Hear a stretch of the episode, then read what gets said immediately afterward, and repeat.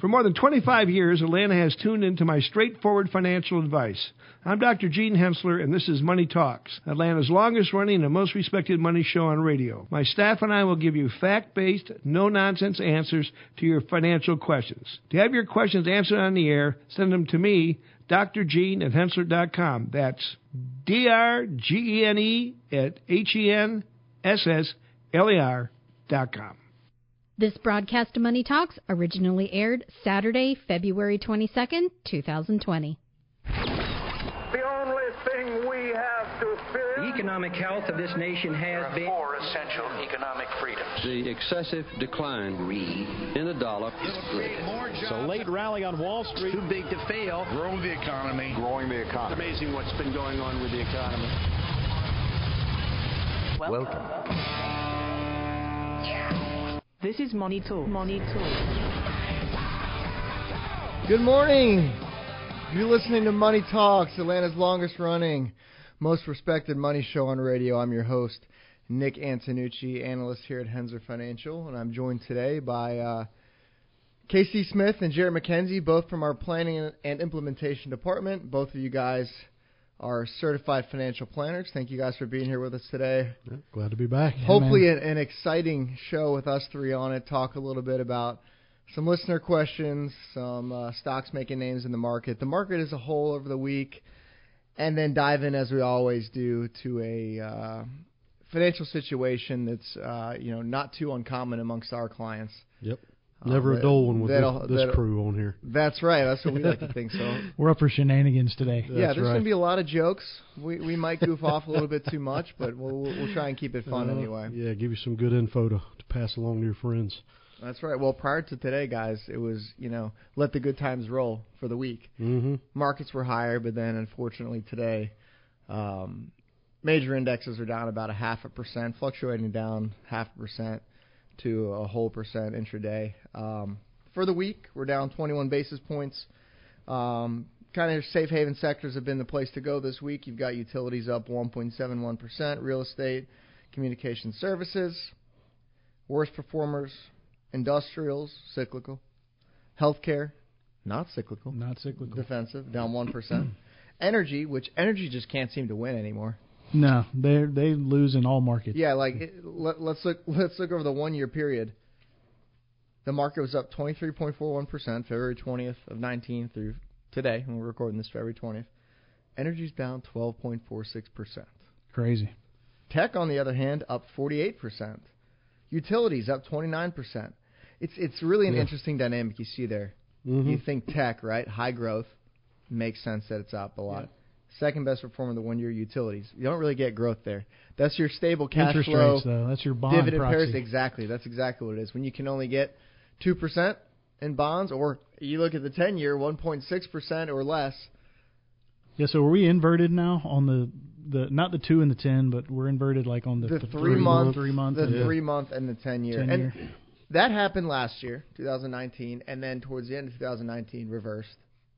So we weren't inverted, had a positively sloping yield curve, and once again, uh, inverted. But you're So- not hearing all the screaming about the recession that's coming. You're not, and you know, I, I, I kind of have my thoughts on and economic. I'll I'll go ahead and say economic fu- fundamentals as a whole for the U.S. still look pretty solid. You even had the weakest part of the economy we were seeing was manufacturing, and in January you had the ISM manufacturing tick back up above the neutral threshold. Yeah. In fact, it was in contraction for like four months.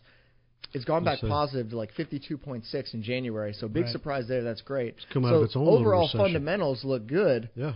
But I can't help but think that we are downplaying the potential effects of the coronavirus globally. Well, that You and there's some there's, had- there's some other things going on too, though. I mean, how you, you were just saying the other day about the uh, earnings for IT. You just said they were up almost fifty percent on the year. What their earnings do?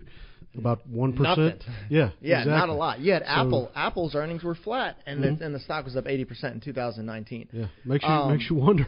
Yeah, but but two two kind of I don't know if you'd consider them black swan events. Yeah, I, de- I definitely wouldn't consider them black swan, but one-off type events. You have the coronavirus, and you have the issues with Boeing and its 737 Max plane. Both of those are going to cut into GDP Mhm. for the Yeah. first quarter of 2020, right? Sure. So we're 2.1 percent, I think. Um, last year, fourth quarter of last year, we're looking about 1.7 percent. Some are seeing, uh, you know, estimate revisions down to uh, the low ones, 1.2, 1.3. Um, Yeah. But you've only had three big companies I feel like come out and really acknowledge the potential effects. Apple just last week Yeah. came out and talking about the disruption of factories in China. You've had Adidas come out, and you've had Under Armour come out. But we all know that there's much greater implications. How much manufacturing occurs in China? A lot. Well, and how much of how much of that is coronavirus, and how much of that is the trade? I think both. And but the thing, I, I'm kind of torn as to how to think about this because now you can have companies come out and miss estimates, and they're just going to say, "Oh, it's the coronavirus." Yeah. They have an out now. Yeah. Yeah. Well, no, I mean, I, I think that I think that is going to be a factor. I mean, but if you look back at previous pandemics, whatever you want to call this, coronavirus thing. I mean, the the most recent one, I guess, was the Ebola uh, It was pandemic 2014. in Yeah, 2014. really hadn't been anything since then. And I mean, the the market did did sell off some during that. I think it. And you it always buy the dip. right, They right. always advise to buy dip. However, I do think this is slightly different because Ebola wasn't as prolonged as this. Ebola didn't have entire towns under quarantine. Mhm. You just have to question some of what's coming. I don't know what to believe. Small little out of towns in China, though. It's only 11 million people. Yeah, tiny. You know, insignificant. yeah. How big is Atlanta? Like Yeah. seven, eight million. Yeah. Yeah, tiny little town, tiny little city here in Atlanta. So, I'm.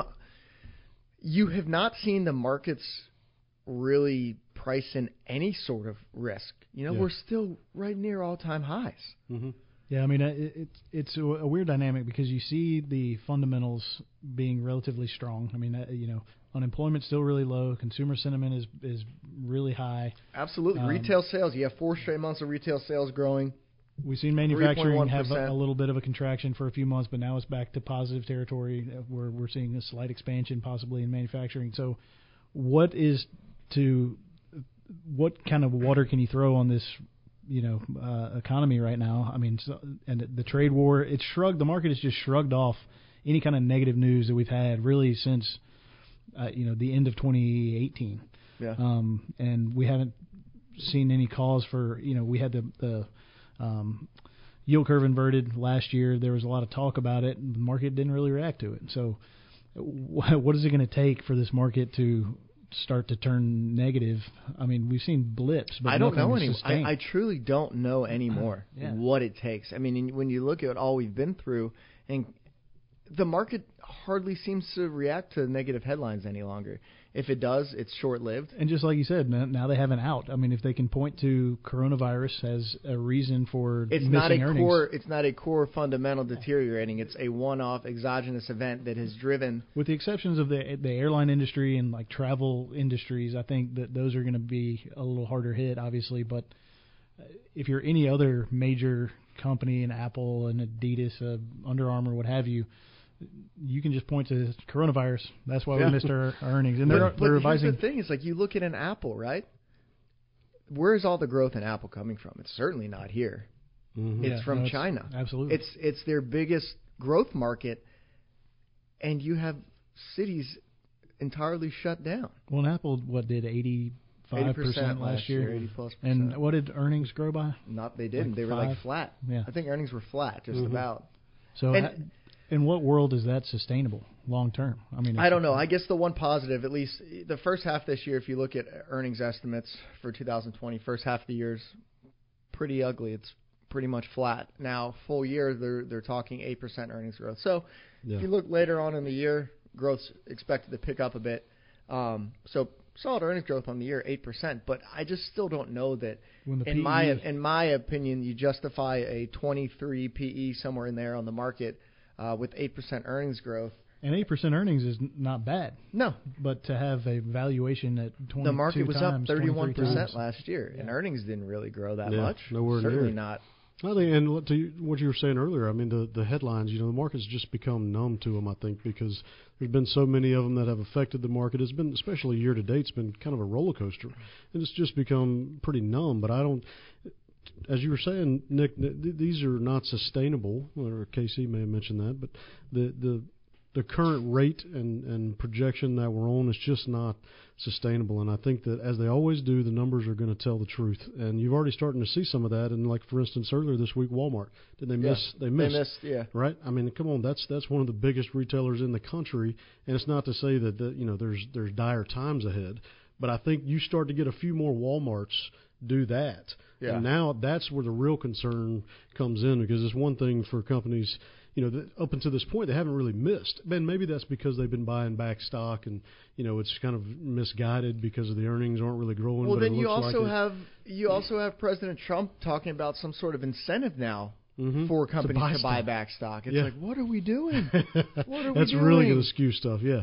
Uh, it's just not. It's not sustainable, and how far this is going to take us down, who knows? But I just, I feel like we see a few more WalMarts, and we're looking at a very, very different market because you get players like that that come in missing it, and that starts to really tell the story. Because, like I said, that's we always get the real story in those numbers, right? Headlines these days can say whatever these journalists want them to say, but the numbers don't lie, and maybe occasionally they can be fudged, like in the case of buying back the stock, and right. you know the earnings looking like it increases, but it really doesn't. It's just that the company bought back a bunch of stock, yeah, and fewer so, shares outstanding. Yeah, earnings per on share a per share basis, it exactly. was higher. So you know who who knows, but I, I just things are so close to being on the brink as it is. I don't know that it's going to really take much, anyways, for it to send it over that cliff. I guess time will tell, though. Yeah, like I said, the economy still, you know, economic fundamentals remain intact. Not a huge, you know, flashing red red signal going on there for a recession. But yeah. guys, you know, we'll we'll take a quick break here. Come back, we can uh, dive into the financial situation and we can even revisit a little more of what went on in the last week um, with economic releases and a dog of the week. We'll be right back.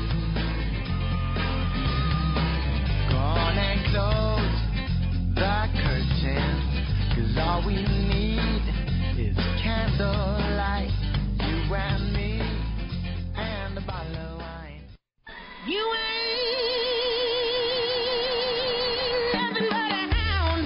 This, this is the dog. The dog of the week. It's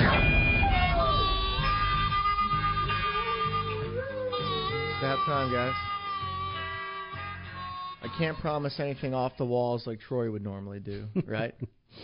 I mean, it, the stuff he comes up with, I really don't know how he finds it. I don't either. But it's real. But this week, you can tie this into the financial world just because of how much this individual makes, yet they still have to find other ways to make some sort of income. Uh, you guys are both football fans. You probably heard about this. Cleveland Browns player Greg Robinson arrested for Oh, yeah. allegedly possessing 157 pounds of marijuana. Now, the headline says in a rental car. We'll get into that. But it's like you're trying to go to Mexico with 157 pounds of marijuana. It's clearly not for you, uh, unless Yeah. you're going That's for all personal what use. I would What are you talking assume. Yeah, exactly. no intent to distribute. But Wow. this guy, last year alone, he made 6.4 million dollars playing for the Browns. His prior contract, he made 21 million dollars over four years. What are you doing? You don't need this money. Yeah, that Well, I mean, sense at all. depending on how you spend it, you might need this money, Yeah. or maybe you owe someone a favor. I don't know. How, mu- how much does 157 pounds of marijuana cost? Why are you asking me? I don't know. maybe I should be asking you. Oh, you think somebody makes that much money? If you really are going to be into that, what are you doing with it yourself? You'd think exactly. you'd be tied well, in. here's the best part. He was in an Uber. Of course, he got the side hustle all wrong. It was the Uber you were supposed to be doing. Yeah, not exactly. the. Exactly. It says it says Robinson told the Uber driver he would pay them to claim the marijuana. The complaint said, according to the release, was his. The driver refused and said they would not have driven had they known about the drugs. If it was Yeah. 15 pounds, he might have taken the, the hit. But Yeah, 157, exactly. that's too 157, much. nah, Everybody's got their limits. Yeah, I can't. Also, exactly. you're just going to take a gentleman's agreement right there with the dude Yeah. smuggling drugs across the border that he's going to he'll make you whole for taking taking That's the fall for this. You've heard of Uber Eats. This is Uber Uber, Uber Smokes. Eats? You're going to Wow. need Uber Eats after 157 pounds of marijuana. yeah, he's Jeez. something. It just you know you see these athletes and celebrities. You have all the money you could need for a lifetime. It's not. Mm-hmm. It can't be about the money. I don't know what it is. Just, you know, I don't understand. I don't. As I saw that headline too, and I, I'm glad you picked that as the dog because I meant to talk to you guys about this. yeah.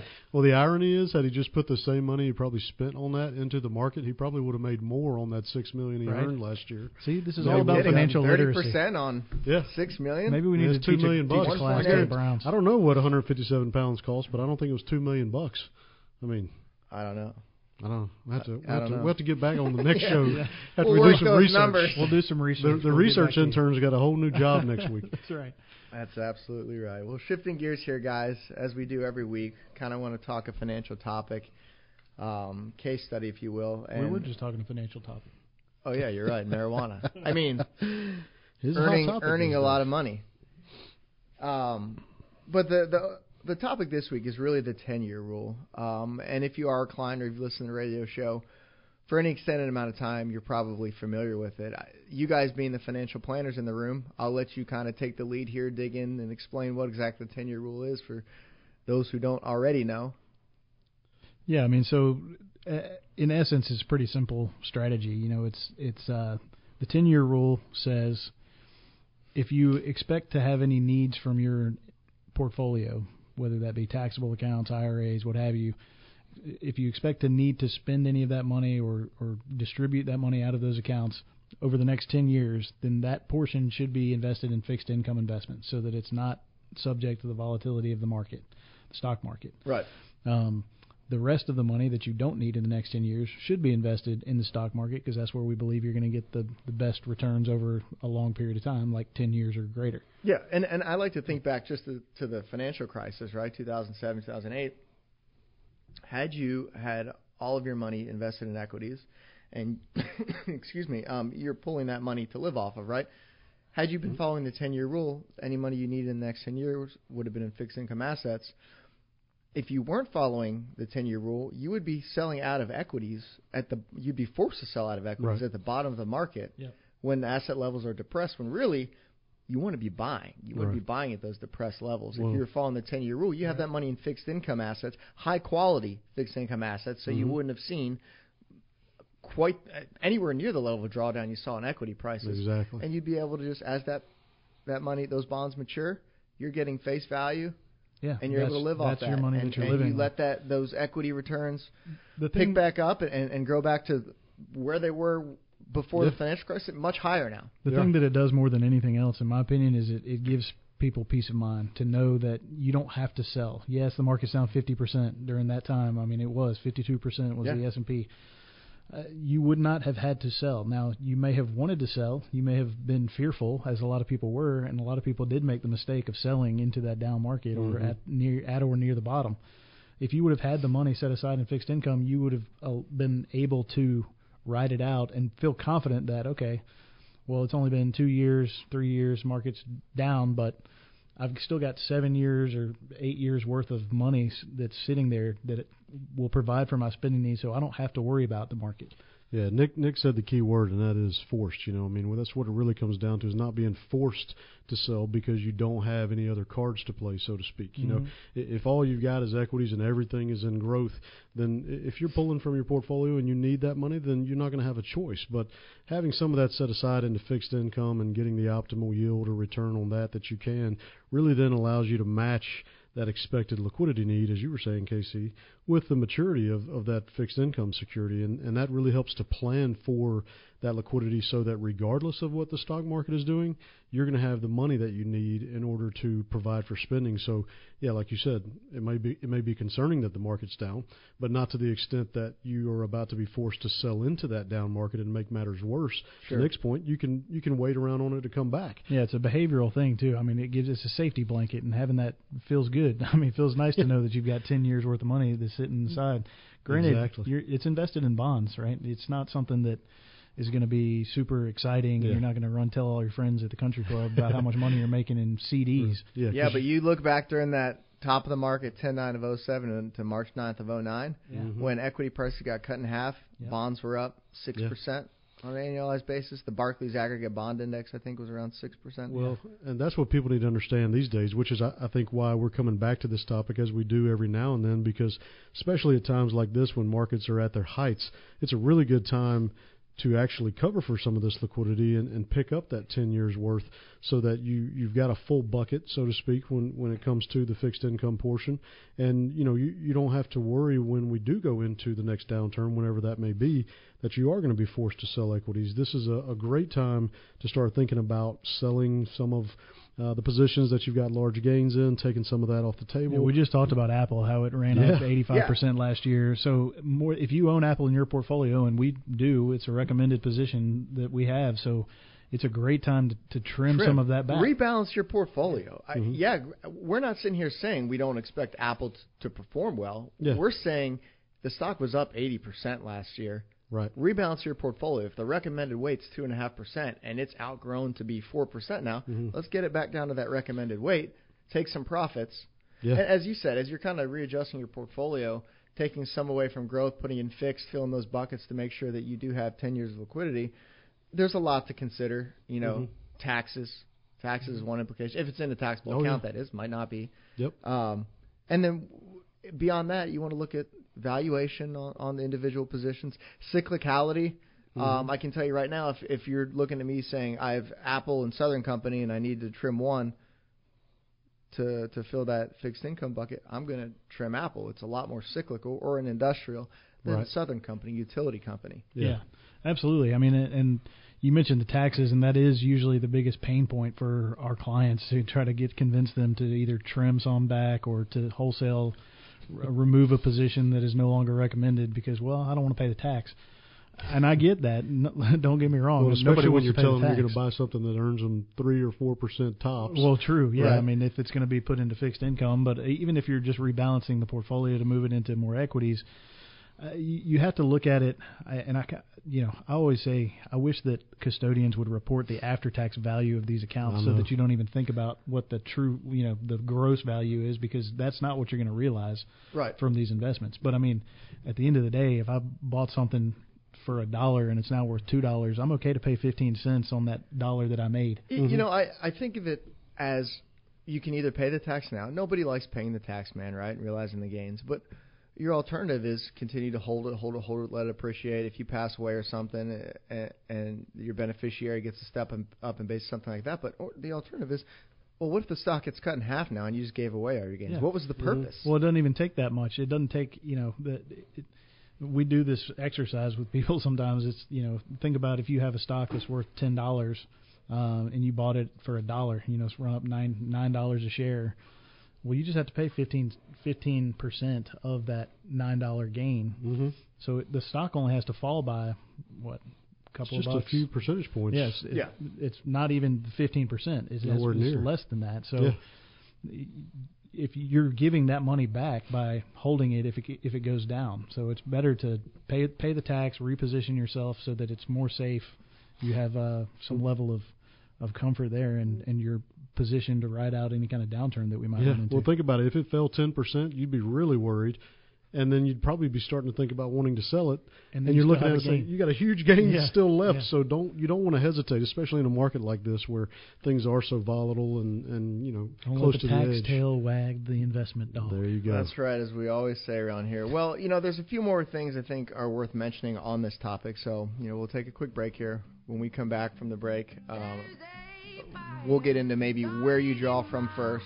Um, and if you don't think you need 10 years of liquidity, maybe some type of modification to the 10 year rule.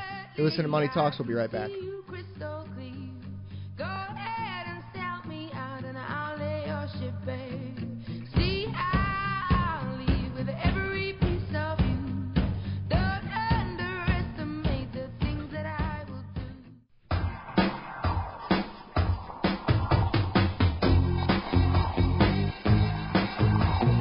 Welcome back to Money Talks. I am your host, Nick Antonucci, joined by Jarrett McKenzie and K.C. Smith. And guys, where we left off, we were kind of wrapping up more or less about the 10 year rule, um, you know, ensuring that you have 10 years worth of liquidity in fixed income assets, high quality fixed income assets. Yep. Here we're buying high quality municipal bonds when it makes sense, um, or um, tradable CDs, things like that. Um, but if ten year, if you feel like ten years of liquidity needs is too much for you, and and you can settle for a few years less. A lot of times we have our modified 10-year rule, it might be an eight-year rule, seven-year rule, something like that. The concept is exactly the same. You're just shortening how many years of liquidity that you yeah, have. it's a risk Mhm. tolerance quest- conversation. Sure. You know, how much risk do you want to take? I mean, the the reason the 10-year rule exists is because there's only been two rolling 10-year periods since 1926 when the market hasn't made a full recovery from you know bottom to top. Exactly Um, right. And so, in in those two periods, it was essentially flat. I mean, you would have lost a little bit, um, but for the most part, you can be reasonably comfortable knowing that the market should, based on historical data, make a make a recovery from any kind of downturn. You know, that includes the Great Depression, that includes Mhm. previous recessions. Yeah, in theory, it would have navigated you through the 30s. I mean, if you think about it, I yeah, exactly. Suffice to that. So I mean that knowing that the 10 years and and I believe if I'm not incorrect about this Nick, but the 11 years would actually take you all the way through since 1926. There's never been an, uh, an 11 year period when the market didn't fully recover.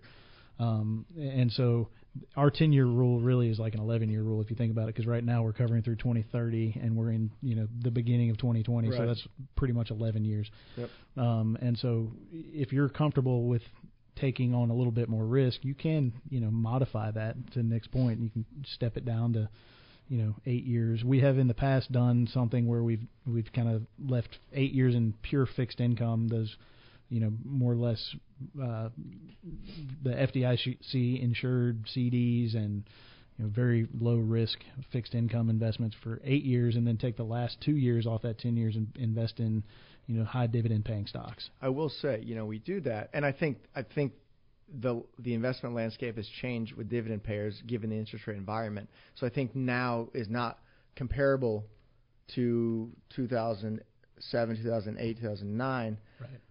But those stocks actually, if you look at the Dow Jones Select Dividend Index, Mhm. did just as bad, if Yeah. not worse, than the S&P Well, 500. think about what they're made but up of banks. Exactly. I was going to say that was the difference. You Yeah. had probably 30 plus percentage in that index of financials, which obviously got absolutely destroyed. That's not the case now. Right. Financials are probably 15%, 20% or less, um, and much more utilities. Mhm. Not to mention, I still think even in a, in a, a downturn, those stocks now hold up better just because where do you go to treasuries where you can't get near the yield? I think it, it, they will uh, be a lot more defensive than they were. Well, in the, the dividend stocks that we're buying are, are going to be generally very well covered, meaning that the earnings from operations more than covers That's the right. dividend. So the likelihood that they're going to have to go borrow to pay the dividend or cut the dividend is lower than, say, a broad index like the Dow Jones Select Dividend Index. Um, so, the, and you know, not to say that you can't buy that index and be protected and still have the dividend income and things like that, but the way that we do it for our clients inside of our equity income portfolio is a little bit of a, uh, it, it's in my opinion a safer way because you're you're carving out some of that quality from that index.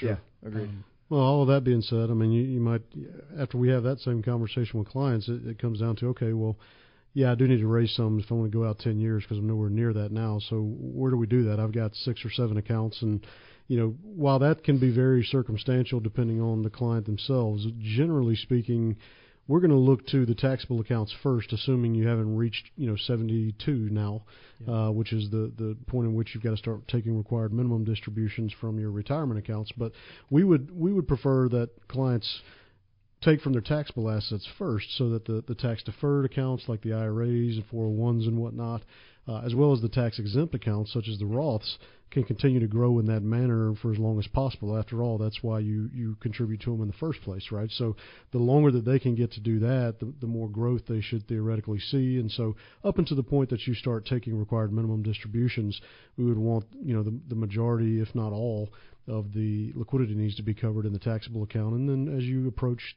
age 72, then we start covering uh, those minimum distributions, or at least what they're expected to be. And you know, at that point, maybe it's a, a combination of both. You've got some Right. coverage in a retirement account and some coverage in a taxable account. It's But good to have options. yeah, absolutely, you need that flexibility. Well, and the other thing that we might look at too is if if it makes sense if you're in a, a year or a period of time where your income is very low, maybe it does make sense to carve off some of the IRA money Yep. to kind of fill up those lower level income brackets, and then you know anything above and beyond that take from a taxable account, so that you're kind of reducing your future mandatory withdrawals um, at the same time and being able to, to get the money you need. So it is very client specific. It depends on your situation. Um, but generally speaking, Jarrett's right. I mean, we want to let the tax deferred assets grow tax deferred for as long as we can, and then um, you know spend your money that's the dividends and the interest and and uh, capital gains are being taxed. Um, yep. So that's kind of the general rule of thumb. Good discussion, guys. And, you know, kind of towards the end there, we talk about dividend paying stocks. I think it's a perfect segue into the first question we've got for this week. Uh, before we get into that, um, throughout the week, feel free to send us your questions. You can call our question hotline at 1 855 429 9166. Um, leave us a voicemail. We'll answer your question on our next show.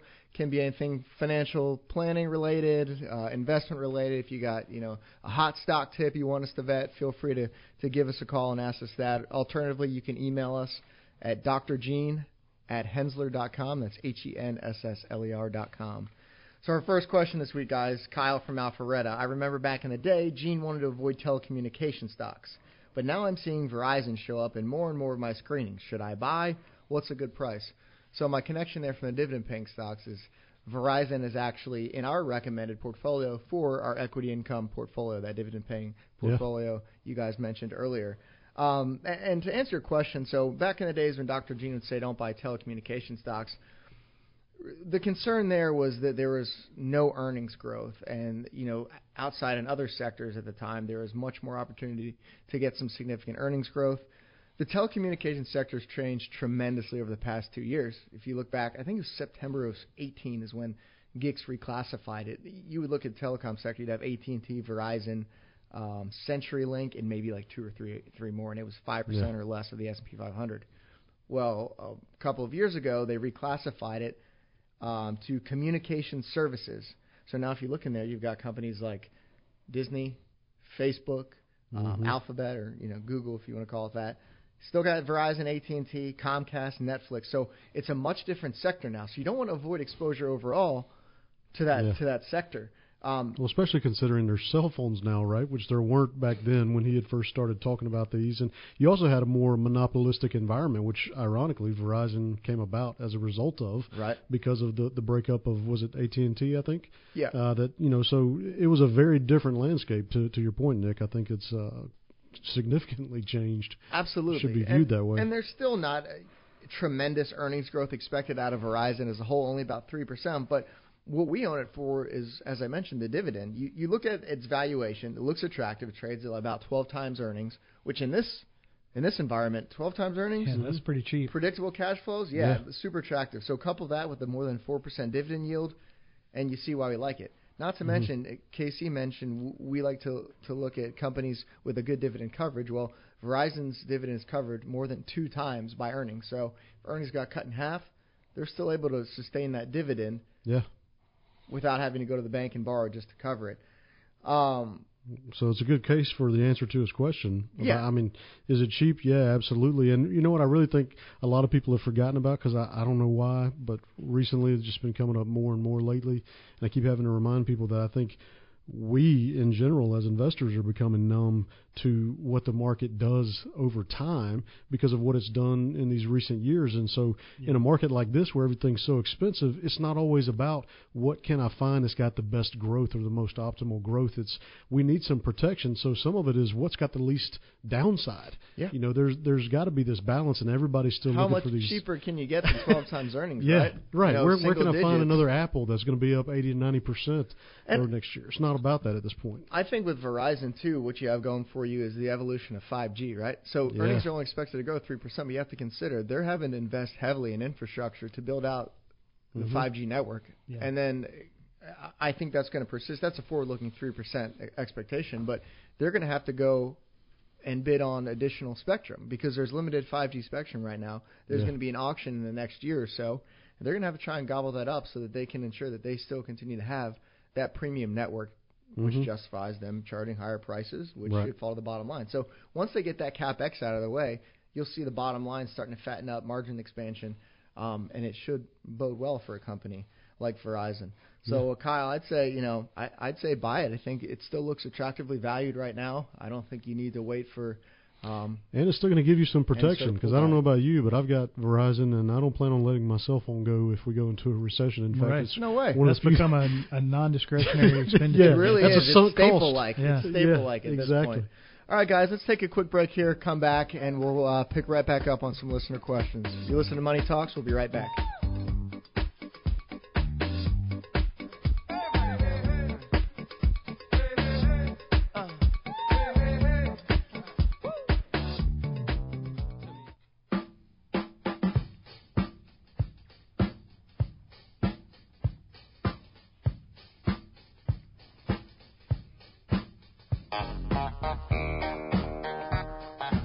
Welcome back to Money Talks, guys. I love to go in with that song way too often, and I always screw it up because I forget how long and slow the intro is. and every time I do, I'm like, all right, well, we'll be back in 30 seconds when we can let it play in. Yeah, exactly. Good song, but slow intro. All right, guys, let's pick back up with some listener questions, and I love this next one. It, we couldn't have planned it any better. Didn't look ahead to see this prior to coming up with the dog of the week, but they seem to go hand in hand. um, Paul and Stewart, we'd ideally like to pay for our daughter's undergrad college out of pocket. We want to reserve loans for grad school or doctorate. Any creative ideas for finding extra money? Define creative. Well, Paul and Stewart, So if you're listening via podcast, just rewind to the uh, second segment and listen to the dog of the week. Find yourself a reliable Uber driver who's ready to head south of the border. Call up Greg Robinson, and he can give you some tips on uh, how to make a little extra income Yeah. or get arrested. yeah, we we do not condone that type of uh, behavior, but Could technically be In- in classified all as a creative idea, though. it so- is yes. In all reality, have thinking you guys outside seen box. you know anyone come up with creative ways to generate you know extra income on the side? Um, meaningful. I mean, sure, there's little ways, you know, yard sale type things to to get extra money, but that's not that's not going to cover your college expenses by any means. It really comes down to it's one of these other things that's so circumstantial. You know, how much free time do you have? What are you passionate about and, and could actually make a, a bit of a side gig out of? You know, some people these days drive Uber and do pretty well if you're in the right city. Sure. Um, Yeah, I mean the other thing is you can you can kind of look at your balance sheet and see do you have assets that could be earning you money somewhere. Like Yeah, for instance, your home. You know that's something that uh, with interest rates where they are, and this is not something that we could have had this discussion like in the 80s, say. right. Um, but I mean, you might be able to refinance your house, get some cash out of your home, and use that to pay for college. Because it's, I tell you what, at at three three point six percent on a home loan, it's a heck of a lot cheaper than the seven, Yeah. five, six, seven On plus a percent you'd be paying on student loans. This is one of the cheapest Federal's ways. lower, and you're still, I don't think, touching below five and a half percent. Access to capital doesn't get as cheap as it does against your home right now. I mean, it's just not not on any kind of large scale, anyways. And what paying for college or not, I think that that's something you should consider as a creative way to grow your net worth. Because as I was just explaining to someone earlier this week, you don't give up that asset on your balance sheet, the home, right? Right. If you take out more against it, do you increase the debt load? Sure, you do. But if you got that cash in the bank now, that could then, to your point, be earning something, then the balance sheet stays the same. But now you've got two assets working for you. Hopefully, the home continues to appreciate, and so do the stock, in addition to the the income that they provide you. So So think about the power of the leverage too. I mean, I, I, That's it's the not something that we'd like to talk real about it, estate, but you it, know? you know, it's i- if you have a hundred thousand dollar house with an eighty thousand dollar loan and your equity is twenty thousand dollars, your home value goes up five percent. So you you make your home's now worth one hundred just and made 25% on your five percent on your equity. Mhm. I mean, that's a pretty good return. That's the power Hard of leverage. Now, Yep. you know, you have to be.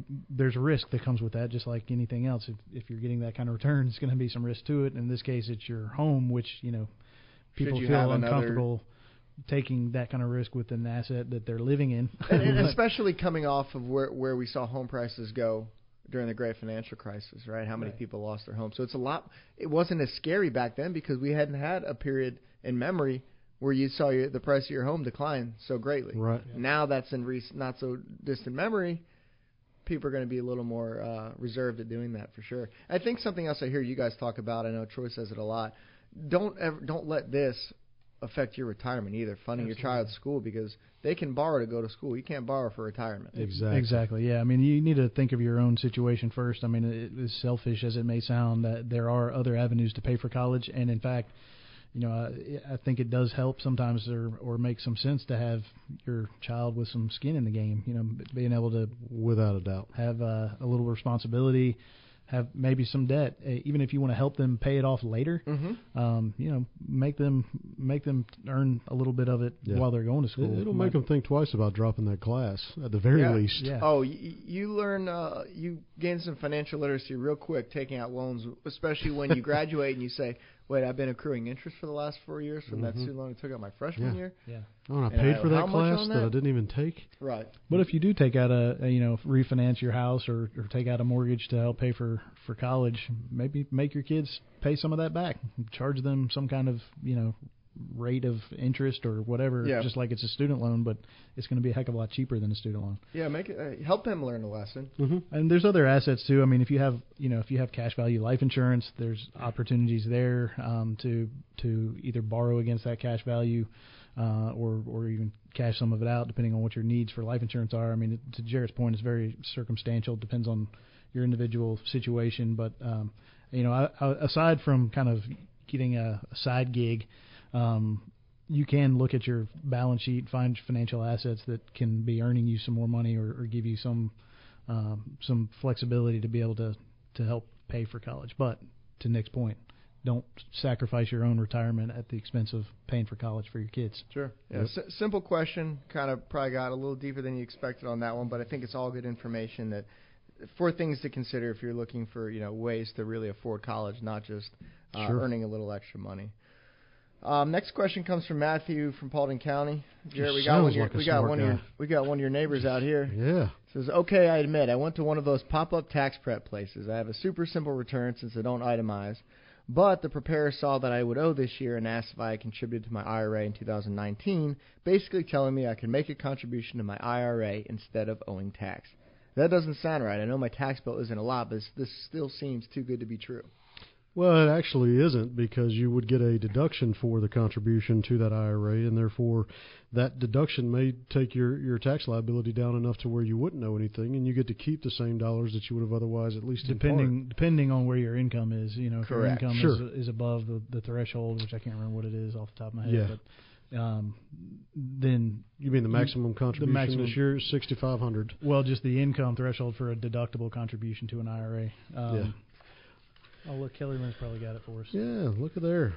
Well, so yeah, it depends on which which way you yeah, file. I mean, if you're married, married filing joint, one hundred and twenty-three thousand um, is basically the the threshold for a deductible IRA. So if your income is above that, then it would not be deductible, um, and so then you wouldn't save any money on taxes by making an IRA contribution. But if you have a 401k at work, contribute to that. I mean, you've got the limit there. There's no income limit. Your in Mhm. limit, um, you know, for contributions is I think nineteen five for this year for Mhm. somebody under Yep. uh, uh, 50 years old, and then you get a $6,500 catch up to make it 24,000. Um, and you can contribute until the tax deadline Yep. for the previous year. yeah, So he that's mentioned April. 2019, so it was six thousand for 2019. Right, but right. but at the end of the, I mean, that's that's the point here is if you if you make a a contribution to a tax deferred account, so 401 IRA, if you're under the threshold, you get a deduction for that contribution, which in turn actually could lower your adjusted gross income and therefore bring down your tax liability and, and ultimately causing you to maybe get a little bit of money back, in fact, uh, instead of owing some. and so, should you do that? Probably. I would rather pay myself in the retirement account than pay Uncle Sam. So Absolutely. um, Yeah. We all mm. agree on that. Assuming you've got the cash flow to be able to, to swing it, then absolutely. Yeah. Well, and if you're in the top tax bracket of 37% and were to make a $6,000 deductible contribution, you could save as much as 2200 in taxes, as Kelly Lynn has so generously outlined for us here. Got the numbers It's doing for the, us. Yeah, yeah, it's Thank good you, stuff. Kelly Lynn. See what happens when we read the prep? Oh, yeah. Good stuff. She's throwing her hands up. But you know th- that that is important because you know being able to get those deductions is crucial, and I think that I would I would personally like to give some money to my own account instead of giving it to Uncle Sam. Now there there is I learned this early on. There's the other side to this where you've got some after tax dollars now that you're making tax deferred once again, and therefore down the road you're going to have to pay ordinary income tax when you're likely going to be in a higher tax bracket. So something to think about because you Yeah, know di- while you- diversification is is something that doesn't get talked about enough in terms of the, The tax tax, status. Exactly. Yeah. I mean, we talk about diversification with investments all the time, but having some flexibility, having a little bit of money in an after-tax account, a little bit of money in a, a Roth or tax-exempt account, and uh, a little bit of money in a tax-deferred account, it makes sense and gives you some flexibility down the road when who knows what tax rates are going to be. Yeah, well, Matthew didn't give us his age. I mean, if he's younger, he's got some time to let it grow. I mean, it probably is a better idea to go ahead and put it in the retirement account now, let it grow, and, and not give Uncle Sam these dollars early on that he could be keeping himself and, and letting grow over the next few decades if he's young enough. Yeah, save often and early if you can, right? And that's right. Well, unfortunately, guys, we don't have time to get into any more questions. Kelly Lynn's probably going to shoot me for not getting to KB Homes, but we'll cover it next week. But just looking for the week ahead, a lot of big economic news. We got a couple of uh, PMI uh, data points throughout manufacturing and services next week. Uh, some home price data. So, um, going to be an interesting week. I think we uh, we head higher because nothing can stop this market. What do you guys think? Mark it up. Got to go up from here. Mark it up. You heard it here. Thanks for listening to Money Talks. Have a great week.